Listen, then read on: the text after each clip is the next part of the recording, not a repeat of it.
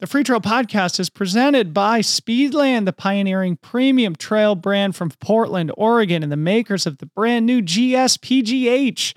The Cam Hanes Commission is almost here. In fact, Dave is at the factory as I record this, and the shoes are on schedule for an early October delivery for all those who pre ordered. Get excited. This shoe is amazing. The GSPGH is a lot like the GS Tam, but with a slightly softer midsole compound for a super plush and comfortable ride. Like all Speedland shoes, the GSPGH has the patented removable plate, a technological innovation you can only find with Speedland products. Speaking of the GS TAM, we still have some of the smaller sizes available, but we are completely out of inventory in size 10 and above for men. That's 11 and a half and above for women. That means that not even I can get another pair of my signature shoe.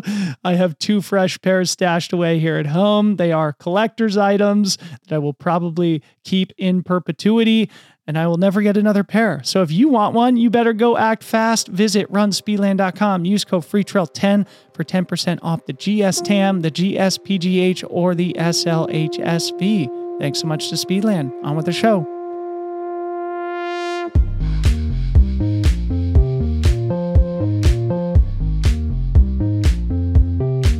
Hey, fam. Welcome back to the show. Of course, I am Dylan Bowman here with another Freetrail Crosscast with the Sub Hub crew. Dani Moreno and EmKay Sullivan reporting to duty to recap the historic day at the Pikes Peak Ascent, which happened on Saturday, and then help preview the Mammoth Trail Fest 28K, which is happening this coming Friday. Both races are on the Golden Trail World Series and have attracted some of the best athletes in the sport from all four corners of the globe here to compete at these two great American races on consecutive weekends. Just FYI, this episode was recorded live on YouTube. You'll get 95% out of what you need from the audio only show. But if you want to check out the visual aids that we reference, navigate over to our YouTube channel, smash the subscribe button, and you can watch the entire episode in its entirety. Speaking of YouTube, this weekend I have the honor of co hosting the live coverage all three days at the Mammoth Trail Fest with my good friend, Mammoth local and longtime free trailer Katie Asmuth. We'll also be doing pre race interviews and a daily recap show, all from the heart of Mammoth Lakes, California, one of the most beautiful places and one of the best trail running destinations in the whole world. All that content will be on the Mountain Outpost YouTube channel, which I link to in the show notes. So cancel your plans this weekend and come hang out with us digitally. Finally, make sure you're subscribed to the Sub Hub podcast, hosted by Dani and EmKay. They're doing great work, and we are proud to have them in the Freetrail Network. EmKay is also a coach for the Freetrail Experts, so if you're looking for guidance in your training, freetrail.com is a good place to start. Also, visit fantasy.freetrail.com to play fantasy with us this weekend for a chance to win some cool swag and some cool prizes. Finally, thanks to our sponsors for making the show possible. We've got links in the show notes for deals and discounts from these awesome brands on some sweet trail products. Check it out. Thank you guys so much for tuning in. Chat soon.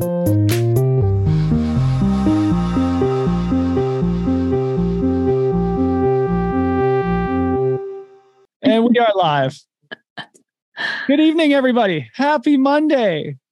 Who watches Monday Night Football anymore? It's Monday night trail running. My name is Dylan Bowman, joined by two great co hosts this evening EmKay Sullivan, broadcasting from Reno. Good evening, EmKay.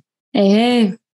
And of course, Dani Moreno, broadcasting from, I think, Mammoth Lakes, California, although it looks like Chamonix over your shoulders there. I haven't changed it yet, but yes, Mammoth Lakes.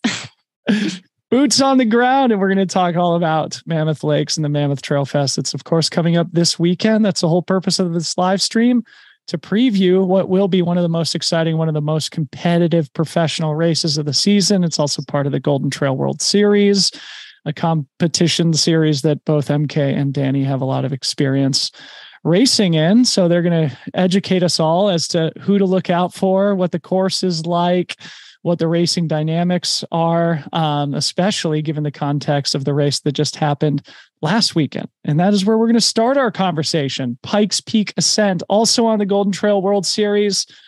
I don't know who to start with here. Maybe we'll just uh, pass the mic to both of you, starting with you, EmKay. If you want to just give us the, the top line reactions from the weekend of racing, down there in Southern Colorado before we go into some of the details. Yeah, I mean, obviously the the big headline out of this weekend was Rémi Bonnet breaking Matt Carpenter's, I think, 30 year old record.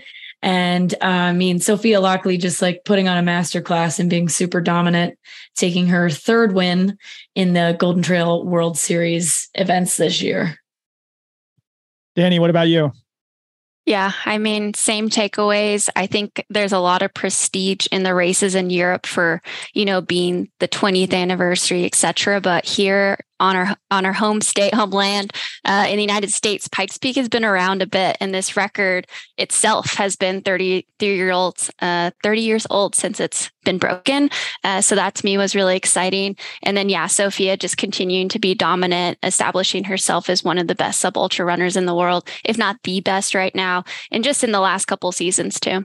Yeah. So let's spend some time on each of them and then also go a little bit deeper into the results. But Rémi, last time you guys were on when we did our little Sierre-Zinal preview, I sort of asked you what makes this guy so special, and he continues just this great streak that he's been on over the last couple of years. He had the blip at Sierre-Zinal, um, you know, sort of struggling to finish in the teens, I think, after winning the Mont Blanc Marathon in June. Here he is bouncing back from that disappointment in his home country of Switzerland to get the course record held by the legend of legends, Mr. Matt Carpenter. And for our viewers and listeners, this name may not be as familiar, especially for those who are newer to the game, but Matt Carpenter really held three of the most legendary course records in the sport, this being one of them the Pikes Peak Ascent record.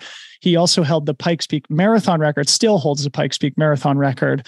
But interestingly, he set the ascent record during that Pikes Peak Marathon. In other words, once he got up to the top broke that record and set it, which, which has stood for 30 years, he then ran back downhill and set the course record in the marathon, which still stands. Plus, he's also got the course record at the Leadville 100, which he said in, I think, 2005. So coming up on 20 years for that one, too. So, Matt Carpenter, is there, I don't know if you guys have done any sort of like analysis on, on Rémi's training or if you know sort of what, what went wrong at Sierras and all and how he bounced back, but I'd love to hear any insights you guys have on on the training and the performance. Yeah, so going into this year, he did get a new coach. Um, and the biggest change is he started to include more volume in his weeks. Uh, he's always had a lot of vert in his training, but mostly has been in like the 50 to 65 mile range. This year, we're starting to see him more in the 80 to 90 mile range. Uh, so that's a pretty great increase. And then the vert has also uh, increased on top of that. Um, and yeah, for him, I mean, he also this year has been beaten beating his past year's times in skimo as well. So we should have already expected that this year was going to be a great climbing year for Rémi. Um, and so, yeah, any other color to add there, EmKay? Yeah, I was going to say, and of course, he broke his own CR on the Manitou incline yeah. um, from last year before he ran Pikes Peak Ascent, like just days before. And so when Dani showed me that, I was like, oh crap. I need to change my fantasy free trail. But um our boots on the ground actually david gleicher told us on uh in the slack that because I, I haven't followed this much but he said that uh remy has been training in a home altitude chamber after having a bad day at work at Sierre-Zinal.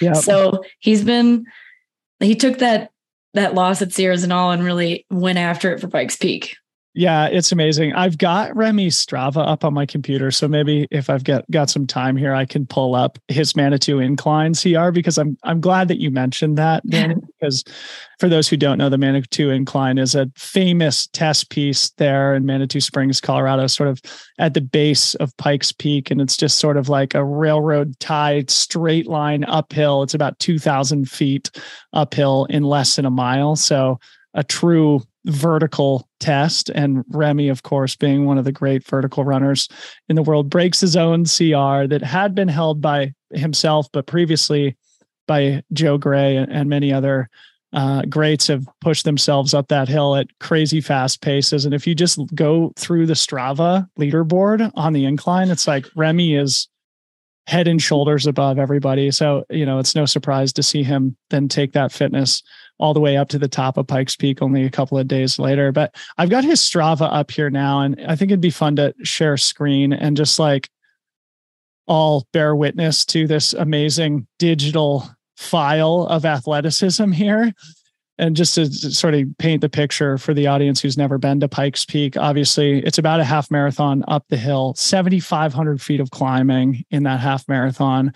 Rémi ran it last year in just over two hours and seven minutes. So he took like six and a half minutes off of his own best time at the Pikes Peak ascent, which to your point about getting a new coach and adding some more volume seems like those adjustments are paying off not only his ski mountaineering career but also in his uh, trail running career. Have either of you done Pikes Peak ascent or marathon? Yeah, I did it last year. Tell us about it. Set the set the uh, the stage for some of the viewers here because from what I understand, like if and if you look at the elevation per mile, like it seems like it's relatively runnable, but the major challenge is that obviously you're going up to 14,000 feet. Yeah, we talked a little bit about this with Sophia last week um, when we were interviewing her. And so Pikes Peak starts in Manitou Springs, which is around 7,000 feet, and it ends up at Pikes Peak, which is a 14er. And so over 13 miles, you gain a little over 7,000 feet, um, which sounds like a lot, but when you're out there, it's it's like so annoyingly runnable. Um, definitely a douche grade. And so um, Sophia was making the joke that she walked last year and it felt like it was downhill. And that's so true. Like if you try to walk, it's it's useless. So you basically have to run the entire thing. And obviously, once you get above ten thousand feet, like it gets brutal. So if you look at Rémi's gap paces, actually, he starts out like super consistent in the in the fives, but his last couple miles like kind of get closer to seven minutes it's inevitable that people are going to die up there. Yeah. like it's pretty much impossible to hold the same effort throughout throughout the entire race. But him being that close like throughout the race is i think just so impressive it really is insane. I mean, if you like understand the history of the Pikes Peak ascent and the Pikes Peak marathon too, like it's an old race and some of the uh, absolute icons and legends of the sport have pushed themselves here. People like not only Matt Carpenter, but Kilian Jornet and Dakota Jones and Joe Gray and people like that. And so Rémi Bonnet coming out and winning by a very comfortable margin. And this is probably a good time to sort of pull up another graphic that I have and go a little bit deeper in the results list. But he ended up winning by like four minutes. Yeah. I do want to know what note one more thing. I do think the weather obviously played a huge um part in in his time this year. It was so much cooler this year than it was last year. And I obviously didn't run the race, so I don't know this to be true. But the top portion, those last two to three miles, are super sandy because you're up so high. Mm. So I imagine that in some senses, the packed down snow may have helped. That is really interesting because the visuals and the photos from the top of the mountain, which were beautiful, it really captured the essence of Colorado in this time of the year, sort of the early fall and uh, it seemed like they had a dusting of snow, but a beautiful blue sky day. And yeah, that it is interesting whether that actually made the course a little bit more runnable or a little bit quicker, especially at those higher altitudes. So again, just adding an exclamation point to it, this record has stood for 30 years, right? Rémi Bonnet coming all the way from Switzerland to break it, training in an altitude chamber to make sure that he's acclimatized. Matt Carpenter famously lives in Manitou Springs, owns, I think, still an ice cream shop in town. So that was his local hill. I'm sure, you know, he's both proud to see that record go down to the next generation, but also like, what the heck, man? This was my mountain. Matt, I just, I mean, Rémi Bonnet, I believe he's 28. So the record is was done before he was even born, which I think kind of adds to this whole story. And I think the buildup during the week, I found it to be super fun. It's going to be snowy. The record's probably not going to go down. And then the dude goes and takes seven minutes off of his time, which is just absurd. Yeah. Um, but I think one of the things that really stood out to me is there was a bonus this year that if you broke not just the record, but you broke two hours, you would get $10,000, I believe. Um, Rémi Bonnet was the freshest person crossing the finish line, and they got him on the mic ASAP. And immediately he was like, I'm coming back next year. I'm breaking two hours. And everyone went crazy. They're like, what? Yes. Um, but also, I just think it's so cool that this race, like Western states, like how fast and competitive these American well known races are becoming with the introduction of international competition. And with that note, I'd like to also, you know, touch upon Patrick Kipngeno from Kenya. This was his first time ever running this race. And a lot of people have told me like it's very helpful to know this course, which Rémi does now. And Patrick ran 204 in his first time ever out here. Uh, and for uh, reference, I think Joe Gray's fastest time is like 205 low. Mm-hmm. So Patrick comes and run almost a minute and some faster than Joe, who has run it numerous times. And, you know, respect Joe. He's the keen here in America. Um, but I just thought that was incredibly impressive. And listening back to Rémi, he actually followed uh, Patrick at the start of the race and mm-hmm. then he passed him with a few miles in. So now I'm going to share a very cool graphic with credit, all credit due to Mr. Steven Shearer here, who I've never met, but over the last few weeks, ever since UTMB, really, he's been producing these amazing visuals of the data that he compiles via you know various platforms the official splits and then even goes deep on some of the runners stravas to reverse engineer some of the the data that uh, ends up looking like this and so just to sort of provide a little bit of background here. This is the men's time behind the leader. And so it gives us a little bit of an interesting check in to see like where people started to, to fall back or where Rémi really like separated from the field. And the thing that Steven pointed out that I thought was really interesting, like obviously not taking anything away from Patrick, who you just mentioned, but it looked like Patrick was only like a minute or a minute and a half. Yeah, a minute and 25 seconds down from Rémi with about a mile to go. And Rémi, of course, finished almost four minutes ahead of him. So in those last in that last mile, Rémi put like two and a half minutes into Patrick. So again, just a, a testament to Rémi, Rémi being the beast, especially on these pure uphill climbers courses. So, you know, really interesting. And you can see then people who like Daniel Osanz, who was sitting in fourth place, ended up fading back to eighth by the time he got up there. So you can really see sort of like how the race played out in this sort of digital digital visualization format. So shout out to Stephen Shearer who put this together for me to use on the broadcast this evening. I think it'd be good to talk about some of the deeper men's results before we go over and talk about um, Sophia Laukli and, and the women's race. Any other sort of names that you wanted to mention? I think obviously Eli Hemming is worthy of a major shout out. He's been having an awesome season, an awesome couple of years, and is competing really well on the on the Golden Trail World Series and super consistent competitor uh, coming home with a third place finish here at Pikes Peak. Anything you guys want to say about Eli? This was, um, I think, to be expected from Eli based on his performance last year, at least in my opinion. Uh, I think him being outside of the top five would have been a bad day for him. So seeing him in third, I think is is good, but also expected, at least from my perspective. Yep. Honestly, this whole race, something that stuck out to me is this growing contingency of younger American sub ultra runners. I think in the past few years, the women have gotten potentially a little bit more love with standouts like Grayson Murphy, Ali Mack, now Sophia Laukli. And so the women have kind of been in the mix potentially a little bit longer with Joe Gray being obviously the standout, but it's so cool to me that now we have guys like Eli Hemming, Chad Hall, Micah, uh, Sam Henry, um, Christian Allen also got in there in the mix. He's had some great resort, uh, results overseas. So I'm just really excited to see them like sticking their nose in it and getting involved in these super packed international results. Yeah. Awesome. And honestly, Seth DeMoor is on fire right now. Say a few like, words about him because he he's a beast, man, and he finished fourth. And yeah, I don't know much about Seth, but I know that he also did really well at um, the uphill race in Italy that they took a U.S. team to.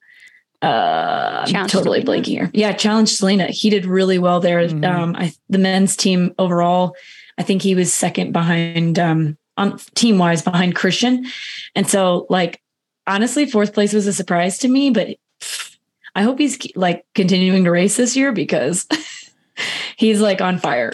Yeah. And uh, I'll pull up the graphic here one more time, but you can see uh, maybe like the uh, the best executed race of the day belongs to Seth because you and he has experience on the course going back to what you were saying earlier about you know having experience here at Pikes Peak being a big advantage. It seems like he knows how to run this race as I struggle to share my screen here. Give me one second. Yeah, I looked it up and he's ran the ascent three times and the marathon twice. Yeah, from what I could find. So Seth is represented by this purple line. So you see you know, early in the race, he's sort of like in the back half of the top 10. Slowly but surely, everybody starts cracking and fading. One mile to go, he bounces into the into fourth place, which he holds all the way to the top of the hill. So shout out to Seth DeMoor. We've mentioned his name a couple of times, but maybe last name to give a shout out to is the king, Mr. Joe Gray, the best sub ultra distance mountain racer uh, at least like American male sub ultra distance mountain racer of of my generation since Matt Carpenter really, and um, yeah, it's great to see him still competing um, into his late 30s in races like this, which certainly favor people that are a little bit younger. Anyway, we should move on to the women. Also, an incredible race highlighted by Sophia Laukli. Let's uh, maybe say a few words about a few more words about Sophia and the really the thing that pops into my head is that like if Courtney Dauwalter wasn't so good, Sophia Laukli would be the front runner for Trail Runner of the Year at this point, having wins at the Mont Blanc Marathon, Sierre-Zinal, and now the Pikes Peak Ascent. What do you guys have to say about Sophia? And is she going to race Mammoth this weekend or not? Um, I, I will say something really quick first. I just like am continuing to be impressed by how quickly she's learning. Uh, and in our most recent pod, she touched upon she touches upon how she's starting to gain more experience in the tactic of races. And so in this race, I wasn't sure if she was going to just like go off the front, uh, but no, she actually sat and, and waited patiently behind Judith until the opportune moment, and then at that point, you know, just went on to uh, to win the race. Anything you want yeah, to add? Make there? sure I was just going to say, make sure you guys go listen to our pod with Sophia yeah. that we dropped this week. It was great chatting with her. But um, yeah, I mean, just second everything that Dani says. Sophia is so impressive. She's obviously like a huge talent. Um, watching her climb is so fun. So this is like just the perfect race for her. And honestly, I hope she comes back again and like one of these times goes for the record because that women's record is it's a long time coming for sure. Yeah, like the Matt Carpenter record. One thing that I think is also interesting for our viewers and listeners here is Rémi Bonnet is, of course, a multiple time ski mountaineering world champion. Sophia Laukli is, of course, an Olympian in Nordic skiing. So I think you can just develop such immense fitness in the winter months when you are training on skis, whether it's Nordic or sort of ski mountaineering and translate that fitness so effectively in trail running. That's, of course, not an epiphany. It's not a new revelation in the sport, but I think just an interesting commonality between the two great champions at Pikes Peak this past weekend. I'm going to pull up another cool graphic here from Stephen Shearer from the women's race, too, because I think this will show the competitiveness of, one second here, of the women's field, too.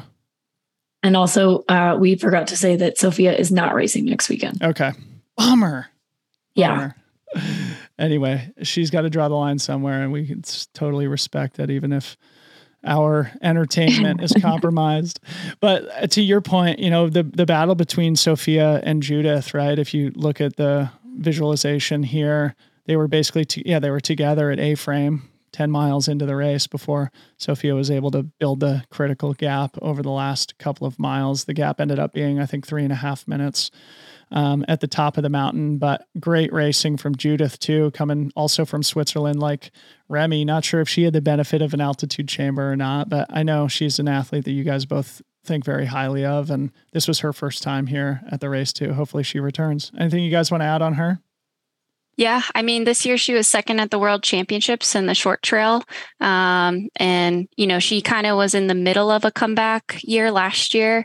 And honestly, what I find interesting is that so Sophia is currently leading the overall series and she has um, 600 points at this point, I believe, EmKay. Um, so she has, because she has Mont Blanc Marathon, Sierre-Zinal, Dolomites, where she got second to Judith, uh, and then she had Pikes Peak. And so it takes your three best scores, and in first place, you get 200 points. And so the more I thought about it, because Sophia's time was a couple minutes slower than it was last year, which I maybe was suspecting because of the snow.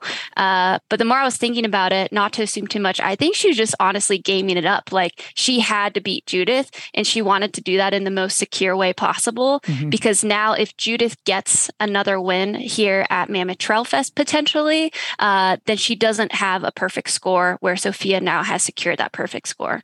Um, so yeah, yeah. just yeah, impressed with both of them. Wow. I think I think you're right, Dani. Uh, especially after talking to her about Sierre-Zinal and how confident she felt being in fifth place on the climb.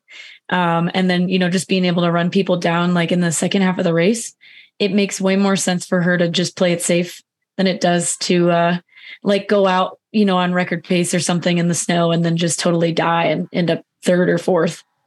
Yeah, so interesting tactics there. What about Anna Gibson? Anna Gibson, I should say, excuse me she corrected me on that on, at Broken Arrow earlier in the summer. Anna Gibson, who has recently signed a, her first professional contract with Brooks after graduating from the University of Washington, where she recently competed in NCAA nationals. She won the VK at Broken Arrow earlier in the summer, then was second in the 23K behind Allie Mack. And now her first time at the Pikes Peak Ascent, competing on the Golden Trail World Series big stage. Anna Gibson comes home with a third place, sort of like Eli Hemming, like just like really solid young talent in the sport. I was super excited about this result. It looks like uh, from this graph, actually, I'm glad we still have this pulled up, that she like went out pretty hard compared to some other people and like held it for a while and kind of died. But she's from altitude. She was like born and raised in Jackson Hole, Wyoming. So I think that definitely plays to her advantage on this course. Yes, she may have fallen off quite a bit at the end, but she still has that strength to be able to hold on a little bit more than everybody else. Yeah. Yeah. I was going to say, I'm not I am super impressed, but also not surprised. She recently had a really strong race at Challenge Stellina. Challenge Stellina is kind of like this forgotten about little sister at some points because there's so much going on during the summer, but there's some mega sub ultra talents that go and run that race, like Grayson Murphy, who run ran that last year. And I believe she got third there, third or fourth, uh, you know, competing against third yeah, competing against some really strong Europeans. So for her to come here and get third, I think is just a testament to that result and experience growing in the sport. Yeah, awesome. And I'm I'm excited to see where she takes it because for the first half of this year, she was hurt.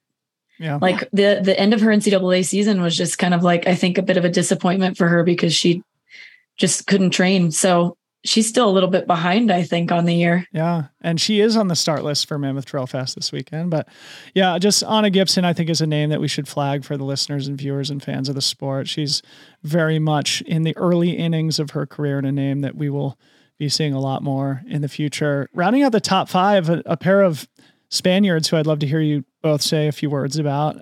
Malen Osa, who I'd never heard of before. I just started following her on Instagram. And of course, Sara Alonso, who is coming back from injury. Maybe give some color on the two of them. Yeah, Malen. Oh, go ahead. Okay. No, you got it. Uh, Malen has a big uh, soccer background. She's very young too. I want to say she's like 20 or 19. she's 20, um, yeah. Yeah. And so her and Sarah, I think they're actually like pretty close friends. And Sarah got into the sport first, and then Malen started joining the sport last year. And she really made a splash at last year's Golden Trail World Series final, where she was starting to get in the top five of those stage races a couple of times there, uh, with Sarah leading the way. And so I thought it was just really fun to see them both go four five. Uh, neither of them are from altitude. So I think they're just enjoying the Sufferfest. And then to add on the snow there, uh, Sara Alonso, I love her character she like she never runs in a shirt. Um, and so, you know, staying to, true to that at the top of Pikes Peak at 14,000 feet, she's in a sports bra uh, with snow on the ground. Um, but yeah, Sarah, I mean, she's a mega talent. She won Mont Blanc Marathon last year, was third in Zegama behind Nienke Brinkman and Maude Mathys, two goats in our sport. Mm-hmm. Um, so she's just getting back to it. And so for her to come and get fifth at altitude in the cold, I think it's just showing that she's on her way back. She said in one of the pre-race interviews that she hadn't run over 20k all year, so this was like the the longest run of her year. And of course, yeah, that talent is proven on such a big stage to take home fifth place is amazing. Yeah, and then one more shout out on the women's side, Alicia Alicia Shay. What a surprise here! Yeah. Um, she's kind of been absent on the scene for a couple of years, and uh, she used to have the rim to rim record. I think she has a win at Transvolcania, uh, so she's a few years removed. But for her to come and get seventh in this race, I just think is awesome, and she's on the start list for Mammoth Trail Fest as well. Yeah, heck yeah. Cool. The, the, last thing that I wanted to just point out here while we've got the graphic up, because I think this tells a story, is Ali Mack's race. Unfortunately, she faded back to 12th place. She was sitting and in fourth position. I'll put my cursor over it here at uh, the A frame checkpoint about 10 miles into the 13 mile race. And then you'll see she had a bit of a crater near the end. And I know Allie Mack has had a bit of an up and down season. She like she was frustrated after OCC a few weeks ago at the UTMB festival at the end of August, early September. So I'm sure she was hoping to bounce back here at Pikes Peak. Typically, this is the type of the ra- race that would really suit her, just an all uphill red line type affair. But Allie Mack still putting together a 12th place performance, but I'm sure she feels like it wasn't wasn't her best day out there, and you can really see that visualized here on Steven Sears graphics. So, anyway, awesome racing. I'm glad you brought up Alicia Shay too. Um, yeah, you hadn't seen her name in the results list for a long time, so but obviously has a lot of talent and a great background, a lot of experience. So great to see her back in the game, and look forward to seeing her in Mammoth this coming weekend.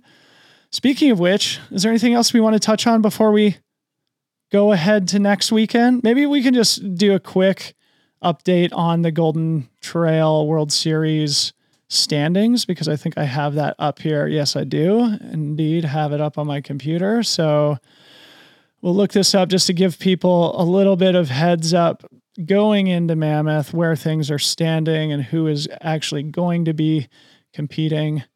So top five on the men, men's side, Rémi Bonnet, followed by Manuel Merillas, who has not made the trip over to the U.S. to compete in either race. Roberto De Lorenzi, who is racing, or at least on the start list at Mammoth Trail Fest. Our guy, Eli Hemming, in fourth. And then Bart from Poland in fifth. Over on the women's side, Sophia Laukli, Miao Yao from China, who also is not here, Therese LeBoeuf, who is not here in the U.S., Sylvia Nordskar, who is here in the U.S., or whose name is at least on the start list for Mammoth and who raced at Pikes Peak, and then Caitlin Fielder, the Kiwi, who lives in Girona um, in fifth place. The Freetrail Podcast is brought to you by Gnarly Nutrition and our brand new collaborative product, Orange Drank. The brand new formula and flavor of Gnarly's flagship endurance drink mix Fuel2O, which I've been evangelizing here on the podcast for a couple years now. Orange Drank comes with a salted orange flavor and appropriately an increased concentration of sodium. You all know I'm a huge electrolyte guy in training, racing, and in daily life. So we decided to reformulate the mix and add a bit more of that salty stuff. I couldn't be happier with the finished product. It's so delicious, but more importantly, it will make you feel like a superhero while you're out getting your shred on. Typical of all the Fuel 2O products, Orange Drank also has 560 milligrams of HMB, a metabolite of branch chain amino acid leucine to help prevent muscle breakdown and reduced post workout soreness. So you get carbs, electrolytes, calories, HMB, hydration. It's everything you need straight from your bottle.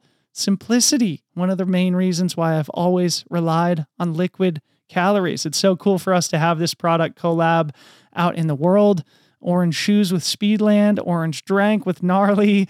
Go pick up a bag today. Go. Use code FreeTrail15 for 15% off your order. The best gear isn't born in a factory. It's inspired by real people challenging themselves to explore new parts of the world. That's why I love Roark. Their team pulls design inspiration straight from the cultures and people of new destinations to create durable and comfortable styles that can take you straight from the trail to the coffee shop or the bar. Trail culture. For over 10 years, Roark has explored the globe to seek adventure on the road less traveled, and each collection includes a give back because Roark believes in leaving a positive impact on the places that host their adventures trail culture. The latest collection is inspired by a trip through Hokkaido, Japan, featuring Japanese prints and patterns. But Freetrail listeners will especially love the Roark Run Amok line. It's functional running gear that goes against traditional activewear styling, so you'll never have to choose between performance and personality. I've been rocking Roark's Alta 5 inch short, which are stylish and perfect for my long runs.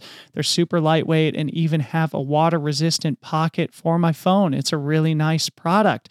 Go check it out along with the rest of the Run Amok apparel collection for a limited time. As one of my listeners, you can get 15% off your order. Go to roark.com, R O A R K.com. Use code FreeTrail15 for 15% off your purchase. Thanks to Roark. The Freetrail Podcast is brought to you by HVMN and the Ketone IQ supplement. Ketone IQ has become a huge phenomenon in endurance sport in recent years, allowing athletes of all levels to access new levels of performance. It was first adopted in cycling, especially among the professional ranks, but it's now finding its way into the running world, which is awesome and with great success. I recall seeing British ultra star Tom Evans smashing a ketone IQ as he jumped in the raft at the Rucky Chucky River crossing on his way to victory, the 2023 Western States. Well, if it's good enough for Tom, it's good enough for me. Ketone IQ was invented by HVMN to help athletes of all levels reach their physical potential by boosting cognitive performance. If you're listening to this, I'm sure you know that your brain is key to performing at your best as a runner from fatigue resistance to improved focus and mental clarity. Ketone IQ can give you deeper brain power when the miles and exhaustion start to add up. This is something you really have to experience to understand, so make sure you give Ketone IQ a try. You can save 30% off your first subscription order of Ketone IQ at hvmn.com forward slash free trail 30. Again, visit hvmn forward slash free trial 30 and subscribe upon checkout for 30% off. There is a link in the show notes of this episode as well. Thanks to HVMN. So, anyway, that's the standings going into Mammoth Trail Fest this weekend, where all three of us are going to be. Maybe let's start with a quick intro to the Mammoth Trail Fest. Uh, Dani, you live there. EmKay, you raced there. So, maybe who wants to get us started on what makes this race special and what you're excited about this weekend. Dani, I think you, you want me to go? Okay. So um, last year was obviously the inaugural inaugural running of the Mammoth Trail Fest. Tim Tolson has, I think, had this as a dream for a long time now, but with COVID and everything, it just kept not happening. And so um, the weekend is a lot of fun. Friday, you have the um, short trail race with the 26K. You have the 50K on Saturday, and then the Dragons Back Ascent on Sunday, which I'm honestly hoping some of the uh, the uh, Golden Trail Series gang hops into, but I doubt it, yeah. unfortunately. Um, so the Golden Trail World Series this year um, included the 26K race into their um, series of races. It's also the final event before um, the final in Italy. And so, yeah, the course changed quite a bit from last year when I raced it. Um, but I think it's going to be even better because last year they didn't go up to Dragon's Back, but now they do right in the middle of the course. So, so, Dani, do you want to talk about the course a little bit? Yeah, let me pull it up. And then, Dani, I'd love to hear you give your boots on the ground, local knowledge of what makes this course challenging and fun at the same time. Yeah, I was going to say this course is brutal. Um, kudos to Tim Tollefson for making something that's honestly very exciting as a local who knows a lot of parts of this course. Um, so we'll start out in the village, and the first, I would say, like couple of miles are going to be wicked fast. You're going uphill, but for these runners who just ran Pikes Peak, this is going to feel pretty like rolling uh, terrain. And then, uh, so you're going to go high octane, a lot of people are probably going to go pretty lactic and then you just shoot straight up dragon's back which is a very famous route here in mammoth lakes for us locals. It's what we train on when we're prepping for European races because it's the closest simulation we can get to a long grind with a lot of uh, gain and stuff. Um, but what's fun about the route that Tim picked, because there's two routes, is there's portions of it that are very exposed, kind of getting more on the dragon's spine that I think the the European attendants will really appreciate. Um, and yeah, it's honestly it's a pretty short climb, but when you're in it, it just feels extremely long. Yeah. Um, it's so just then, so high. It's very high the whole time. It's very dry. There's a lot of sand. So imagine, you know, going between nine and 11,000 feet, just trying to push up sand. It's pretty brutal. Um, having done it a handful of times, then we're going to crest over the top. And then the downhill, I think, is extremely fun. Uh, there's some parts that are a little bit more technical, some parts that aren't. There's a couple of surprises in there, uh, a couple of uphills still left in the tank for us to enjoy. And then we'll we'll wind down to the village uh, for the finish. Yep. And I recall like at least these last maybe four or five miles, those are screaming fast too. If right? you have the legs, yeah. Yeah, I was gonna say they're like obnoxiously flat. Yeah. Non non technical. It's sort flat. of like that that was sort of like pumicey, uh sort of like I don't yeah. know. Yeah. But after you've been hammering that downhill, yeah. once you get to it, I remember last year I was just like, oh my God, I don't want to run any further because I I don't have this like hill pushing me down anymore. Yeah. Yeah. People tend to think of the climb up to the mountain being tough, right? Because you're topping out. But when you're pushing down through elevation, it's it's really quite exhausting, especially when you're experiencing Sierra kitty litter, as we explain it. So it's basically just like pumice sand that takes it from your legs the entire time. yeah. yeah. So you mentioned that this course is different from last year, which was the inaugural running of Mammoth Trail Fest. Do you how do you feel like times will compare? Obviously, it's a much deeper, more competitive field with the Golden Trail World Series. Do you think that this course is faster, or slower? What do you think? I think it's way faster. I don't even remember what I ran here last year, but yeah. I think the men will go under two hours and the women will be right above it, maybe 210. Yeah. What do you think, Dani? I think the men will be, yeah, under two hours and the women between like 210, maybe 220. It depends on Dragon's Back, honestly, because that climb just is such a grind. Um, yeah. And when it's a little cold too, when you go up Dragon's Back, it's extremely exposed and it kind of gives you more of a frostbite sort of feel. Speaking of cold, great transition here, Dani. Let's just give the people a little glimpse into the weather forecast for the weekend.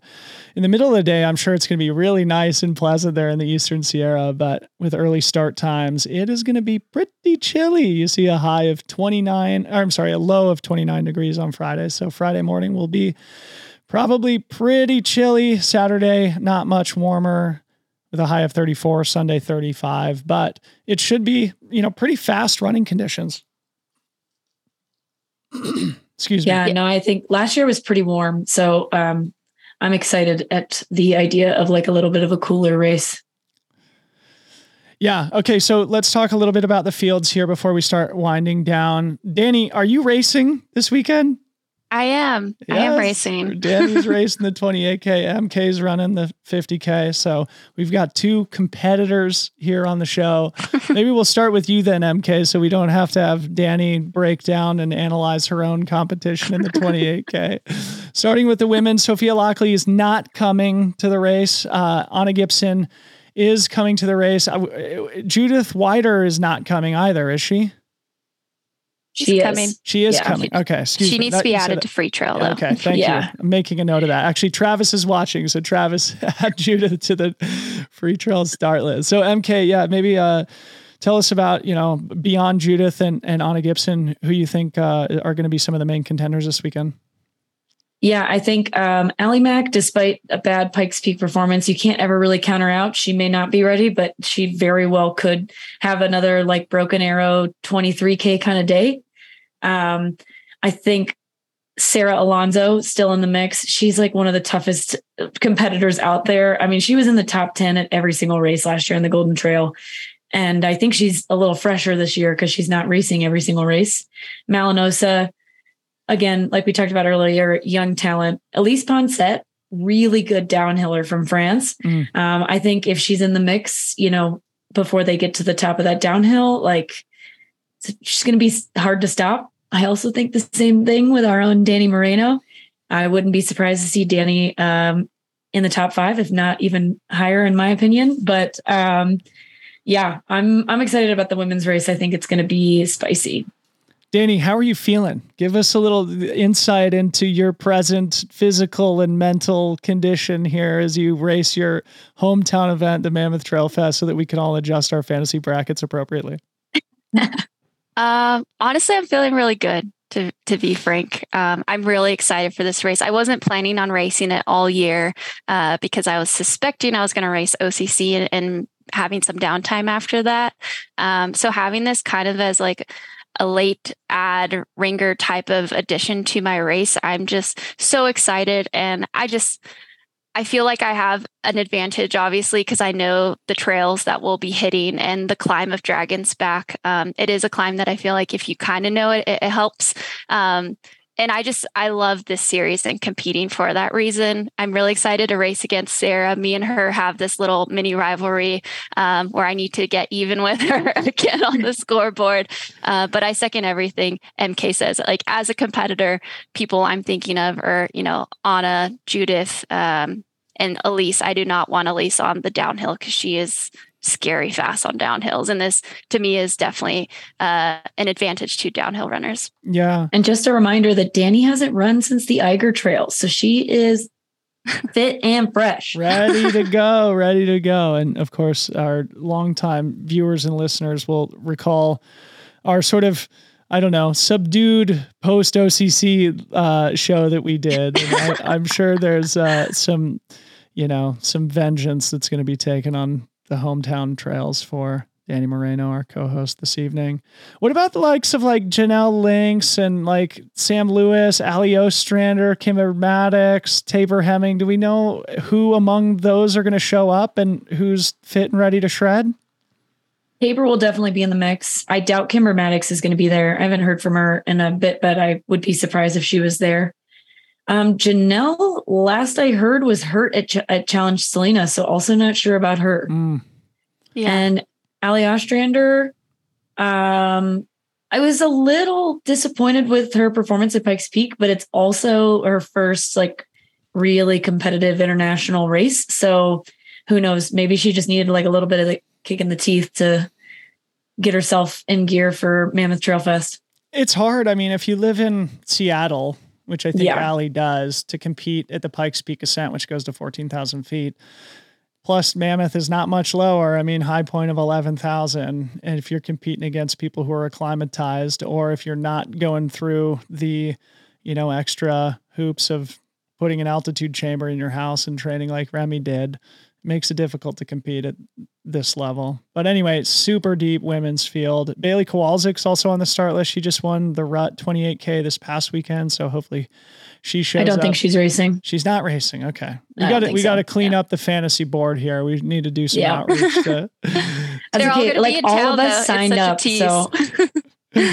yeah, it's, it's tough. A- it's tough, you know, unpredictable this time of year to see who's still got energy, who's healthy, um, who's got other things going on in their lives. But anyway, it's gonna yeah. be Pikes Peak hype that I got last year or last week was insane, and I was just like, I'm really sorry, guys, I'm not gonna be there. I will say two two more international runners that people should definitely consider for their Freetrail fantasy plug in right there um, is Julia Font from uh, from Spain. She is an incredible downhill runner, and she has a lot of track speed, um, as well as Sylvia Nordic Star. Yeah, Nordic, North Star. Star. Uh, she was top five at Mont Blanc Marathon this year. She has multiple top tens in these races. She's always somebody that's in the mix as well. Heck yeah. So transitioning to the men here, of course, we're going to be repeating a lot of the names who competed at Pikes Peak last weekend, but yeah, just like the women, it's going to be one of the most competitive, one of the most interesting races the entire season, certainly in North America.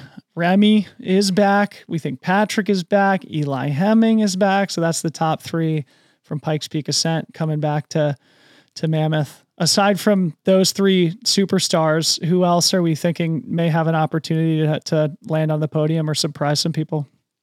Philemon Kiriago, winner yep. of Sierre-Zinal this year. He had a rough go at Pikes Peak. Not sure what happened there, but he's coming to this race and he is extremely fast. I'm pretty sure he has the fastest half marathon PR in the field too. Um, but yeah, I wouldn't be surprised if he he was looking to bounce back. And he's shown its years now that he can run at altitude. Um, so yeah, maybe last week was just a blip. Not sure how their travel went, honestly, uh, as well coming to America. So I'm excited to watch him. And my dark horse is Micah. Uh, he's a recent Stanford grad. Uh, I think it's Russo something. Uh, it's like Bowdoin Russo. Yeah. Yeah. Something like that. Um, he also was at Pikes Peak, but he was a broken arrow earlier this year. Uh, I believe was third or fourth there. Um, but he actually lives on the west side of the of the Sierra and he comes to Mammoth a lot. Mm. Uh, so he's very used to these conditions. And yeah, he's just a wicked fast dude that I think is just going to get better over time. He's part of that trail team that's been assembled by Andy Wacker that you know is produced not produced but who's been providing mentorship for a lot of these young up and comers like Anna Gibson um, and others who we've mentioned throughout the broadcast this evening. So keep your eye out I, for Mika. I'd like to add that I don't think that you can count Chad Hall out of this race. He he's, he's crossed demolished. off the list. He's, oh, he's crossed off. Dang it. On fantasy. I was gonna say he demolished the 50K last year. Yeah. Like by himself ran a wicked fast time. So I was excited for him to race the 26. Man. Yeah, bummer. I, yeah. I'm it leads me to believe that Travis, our fantasy guru, has some intelligence about the fact that he's not going to be coming to the race. But it is like I think he lives or spends time down in like Big Bear. I think he spends a lot of time in San Diego too. But it's sort of his hometown race, and like you said, he was here last year when he was putting together one of those sort of like rookie of the year seasons. Chad Hall also had a sec, uh, great second place this season behind Eli Hemming at the 23K at Broken Arrow. So we probably won't see him, but that doesn't take anything away from the depth of the rest of the men's field. I'll just list off some names and then you guys can sort of point out any of the the big hitters that you think are going to have great days. Dan Curts, I think, is interesting. Really solid yeah. short course racer, but also sort of like Allie Ostrander. He's from the East Coast. So unless he's been sort of training in the mountains, it makes it difficult to transition to altitude. The great Max King, the legend.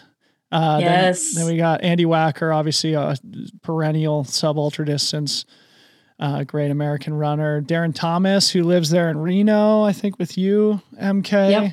Francesco He'll Puppi, be racing. He, we just did our show with over at OCC. Who among them do you think uh, has a chance to turn some heads? And feel free to name any of the other comp- contenders here. I think Darren Thomas will do pretty well. He's like still kind of coming back from injury, but he knows this area very well. He's actually been working in Mammoth a lot recently, and um, he just like is at a point in his brain and his career right now where he's like, I have no pressure. Like I was injured for the last year. I don't need to perform in a certain way, and I think that's a really good place to be in.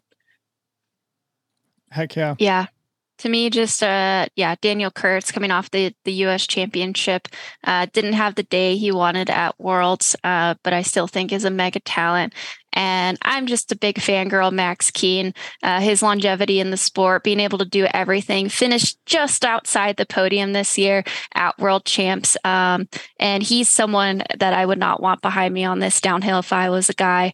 Uh, so just really excited to see him out there as well. Yeah. Another really interesting name to just point out here is David Norris, who's a multiple time winner of Mount Marathon and who's done a bunch of the Cirque Series races, like Sophia Laukli, like Sam Hendry, sort of like Rémi Bonnet, you know, of course, sort of made his living, made a name for himself in Nordic skiing. Uh, but David Norris, an aerobic savage and multiple time uh, Mount Marathon champion. So it'll be fun to see him take a swing here at Mammoth Trail Fest. And it looks like, I mean, if this is the same David Norris, it looks like they have his hometown as Steamboat Springs, Colorado. So maybe he has made the move to higher altitude, which would, of course, benefit his competition this coming weekend. I have one more name to throw in the mix on the men's side. Uh, Anders Kjærevik. I don't know how to say his last name. He is the two time uh, Golden Trail World Series downhill champion. So whenever they do the downhill segments, he is like untouchable. There's this really cool video of him in Madeira where he's like sliding down the leaves that got pretty viral uh, for trail running. And so he's always just picking these insane lines. He unfortunately wasn't able to run Pikes Peak. So he's actually coming into this race fresh. Um, so he's a person also uh, with this having so much downhill that I could see him doing fairly well. Awesome. Yeah, a lot of depth, a lot of depth. It's going to be a super fun weekend. So EmKay is going to be helping on the media side of things. I think at least Thursday and maybe Friday before you race on Saturday. maybe f- fill that out for us, EmKay, and then we'll finish with Dani and we'll close out. Yeah, we're doing a um, post race event all all three nights, right? After each event. Yeah. So we're going to be doing. So we should say to all of our viewers and listeners, they are going to be broadcasting all three of the races this weekend. We've only previewed one. That's cool. The 28K, which is happening on Friday. Of course, there's a 50K on Saturday that EmKay is going to be racing in. We're not going to preview that tonight because we're going to be talking about that a lot this coming weekend. 50K is on Saturday. And then on Sunday is the Dragons back race, which is sort of like the equivalent of Mammoth Trail Fest's VK, more or less. So, three races, we're broadcasting all three of them. And like EmKay was just saying, we're going to be doing a daily recap show Friday, Saturday, and Sunday evenings. This is all being put together by Mountain Outpost. So Jamil Coury, Matt Feldick, and their team down in Arizona are making the trek to Mammoth just to broadcast this race, which is amazing. And at least uh, EmKay and myself are going to be helping out with some of the media stuff. I'm not sure if Dani's going to be jumping in, but uh, we'll let you let you tell us. Um, fortunately, not jumping in. I have to go to a wedding, but uh, EmKay and I are hosting a trivia, a trail trivia on Thursday morning after the shakeout run. We're going to have two teams, basically a crowdsourced team and some of the pro athletes that are competing in the race on Friday. Um, and yeah, we're going to be doing some fun trail trivia there with the Sub Hub. So hope you could come out to that. And then I think shortly after that is when Tim Tollefson is going to be doing the course debriefing. So come out for some free coffee uh, try on some shoes and stuff at the expo, hang out for trivia, and then you'll go right into the the course debriefing. Any parting yeah. words from you, EmKay? It's going to be a fun weekend. I had so much fun at Mammoth Trail Fest last year, and I'm excited that it's an even bigger event this year. Yeah. Um, so yeah, come join us.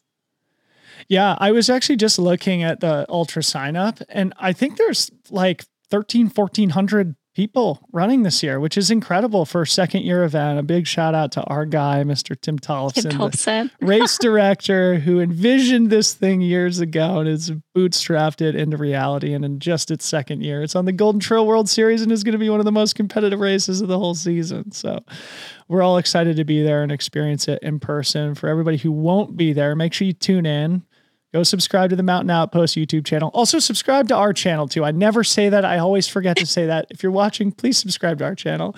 And then when we're done, go find the Mountain Outpost channel, subscribe to that. You'll be seeing all of our faces, or at least mine and EmKay's, on that channel throughout race weekend. And it's going to be a super fun time. So, appreciate you both for coming on and giving us a little insight about Pikes Peak Ascent and helping me preview what is going to be an awesome weekend at Mammoth Trail Fest. And thanks everybody who did tune in to watch us live. We hope you enjoyed it. Hope it was educational and informative and entertaining. And thank you, EmKay and Dani, for joining me. Super fun. Thanks, Thanks for having Dylan. us. See you guys soon.